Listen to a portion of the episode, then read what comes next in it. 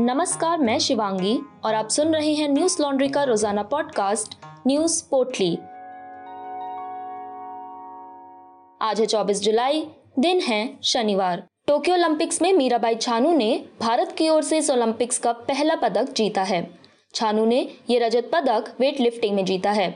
उन्होंने इस पदक के लिए 210 किलोग्राम का भार उठाकर जीत दर्ज कराई। उनचास किलोग्राम भार वर्ग में चीन की हो जहुई ने गोल्ड और इंडोनेशिया की विंडी असाहा ने ब्रॉन्ज पदक जीता।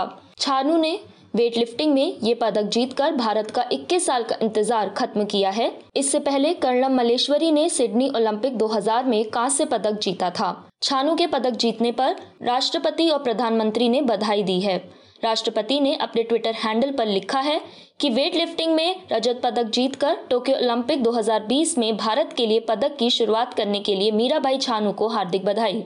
वहीं प्रधानमंत्री ने अपने ट्विटर हैंडल पर लिखा है कि इससे सुखद शुरुआत नहीं की जा सकती थी। भारत उत्साहित है मीराबाई छानू के शानदार प्रदर्शन से। वेट लिफ्टिंग में रजत पदक जीतने के लिए उन्हें बधाई, उनकी सफलता हर भारतीयों को प्रेरित करती है। वहीं निशानेबाज सौरभ चौधरी ने 10 मीटर एयर पिस्टल स्पर्धा के क्वालिफायर दौर में शीर्ष पर रहकर फाइनल में जगह बना ली है। इस प्रतिस्पर्धा में 36 निशानेबाजों ने भाग लिया था, जिसमें से आठ निशानेबाज फाइनल में प्रवेश किए हैं। जबकि अभिषेक वर्मा अच्छे प्रयासों के बावजूद फाइनल में पहुँचने से चूक गए। वे सत्रहवें स्थान पर रहे। दक्षिणी मानसून की बारिश से कोंकण और महाराष्ट्र के हालात बिगड़ते जा रहे हैं। महाराष्ट्र में तेज बारिश का सिलसिला जारी है, जिसके चलते नदियाँ उफान पर हैं। बारिश की अलग अलग घटनाओं के चलते राज्य में अब तक एक सौ उनतीस लोगों की मौत हो चुकी है। वहीं मुंबई से ही सटे रायगढ़ ज़िले के महाड़ में कुल तीन जगहों पर भूसकलन हुआ है। भूसकलन के चलते बहुत से घर तबाह हो गए हैं। इसमें करीब चौवालीस से अधिक लोगों की मौत हो गई और करीब 50 से अधिक लोगों की मलबे में दबे होने की संभावना जताई जा रही है। राज्य के मुख्यमंत्री उद्धव ठाकरे आज बाढ़ प्रभावित क्षेत्रों का जायजा लेने जाएँगे।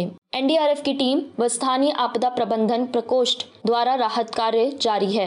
वहीं लोगों को बाढ़ प्रभावित इलाके से निकालने के लिए एयरफोर्स के दो एम आई सत्रह हेलीकॉप्टर्स की मदद ली जा रही है। इसके अलावा दो एम आई सत्रह वी फाइव को भी स्टैंड बाय में रखा गया है। संभावना है आज से भारतीय सेना और नेवी की छह टीमें भी बचाव कार्य में जुड़ सकती हैं। महाराष्ट्र सरकार ने घोषणा की है कि भूस्खलन से मरने वालों के परिवार वालों को पाँच पाँच लाख रुपए की सहायता राशि दी जाएगी। वहीं प्रधानमंत्री कार्यालय ने एक ट्वीट के माध्यम से बताया कि भूस्खलन से मरने वाले प्रत्येक व्यक्ति के परिवार वालों को प्रधानमंत्री राष्ट्रीय राहत कोष से दो लाख रुपए की सहायता राशि दी जाएगी, जबकि घायलों को पचास हज़ार की राशि देने की बात कही गई है। कोरोना के बढ़ते खतरों को देखते हुए देश में सितंबर से बच्चों को वैक्सीन दी जा सकती है। दिल्ली एम्स के डायरेक्टर रणदीप गुलेरिया ने एनडीटीवी को बताया कि तीन कंपनियों की वैक्सीन को अगस्त सितंबर तक अप्रूवल मिलने की उम्मीद है। वहीं भारत बायोटेक का वैक्सीन ट्रायल भी अगस्त सितंबर तक पूरा होने की उम्मीद है। फाइजर वैक्सीन को अमेरिका के फ़ूड एंड ड्रग एडमिनिस्ट्रेशन ने पहले ही अप्रूव कर दिया है। ऐसे में उम्मीद जताई जा रही है कि सितंबर से हम बच्चों को वैक्सीन लगाना शुरू कर देंगे। कोरोना की दूसरी लहर अभी तक खत्म नहीं हुई है और वैज्ञानिकों ने तीसरी लहर की चेतावनी जारी कर दी है। द लैंसेट की रिपोर्ट के मुताबिक, कोरोना की तीसरी लहर बच्चों के लिए काफ़ी घातक साबित हो सकती है। डॉक्टर रणदीप गुलेरिया का कहना है कि वैक्सीनेशन से बच्चों में कोरोना संक्रमण की चेन को तोड़ने में काफ़ी मदद होगी।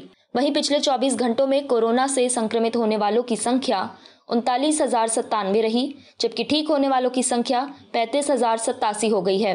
मरने वालों की संख्या पाँच सौ छियालीस है वर्तमान समय में सक्रिय मामलों की संख्या चार लाख आठ हज़ार से अधिक है। अब तक देश में बयालीस करोड़ अठहत्तर लाख लोगों को वैक्सीन लगाई जा चुकी है।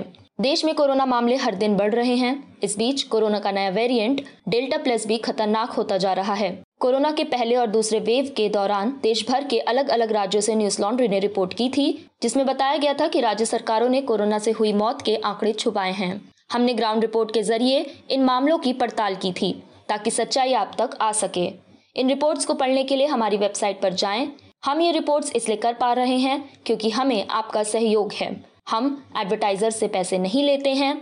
हमें सपोर्ट करने के लिए हमारी website Hindi dot news laundry dot com पर जाकर हमें सब्सक्राइब करें और गर्व से कहें, मेरे खर्च पर आज़ाद हैं खबरें। सुप्रीम कोर्ट ने आठ लोगों को सजा सुनाते हुए कहा कि चुनाव के दौरान बोगस वोटिंग और बूथ कैप्चरिंग को कड़ाई से रोका जाना चाहिए। कोर्ट ने कहा कि लोकतंत्र में चुनाव आम जनता की राय को दिखाते हैं।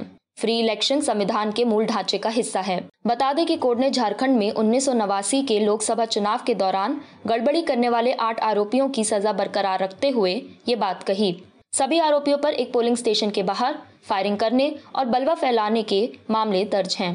इस घटना में कई लोग घायल भी हुए थे। कोर्ट ने आठों दोषियों को सरेंडर करने और छह महीने की बाकी सजा पूरी करने को कहा।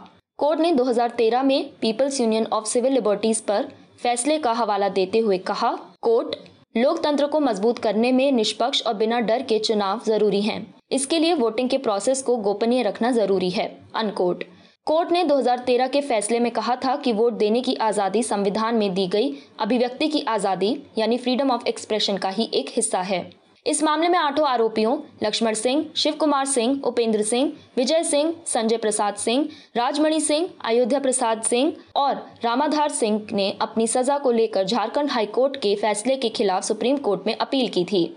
सभी आरोपियों को ट्रायल कोर्ट ने जुलाई 1999 में दंगा फैलाने और जानबूझकर लोगों को नुकसान पहुँचाने का दोषी माना था। झारखंड हाईकोर्ट ने 31 अक्टूबर 2018 को आरोपियों की अपील रद्द करते हुए उनकी सजा बरकरार रखी थी। सुप्रीम कोर्ट ने मामले की सुनवाई के दौरान कहा कि इन्हें मिली छह महीने की सजा नाकाफी है।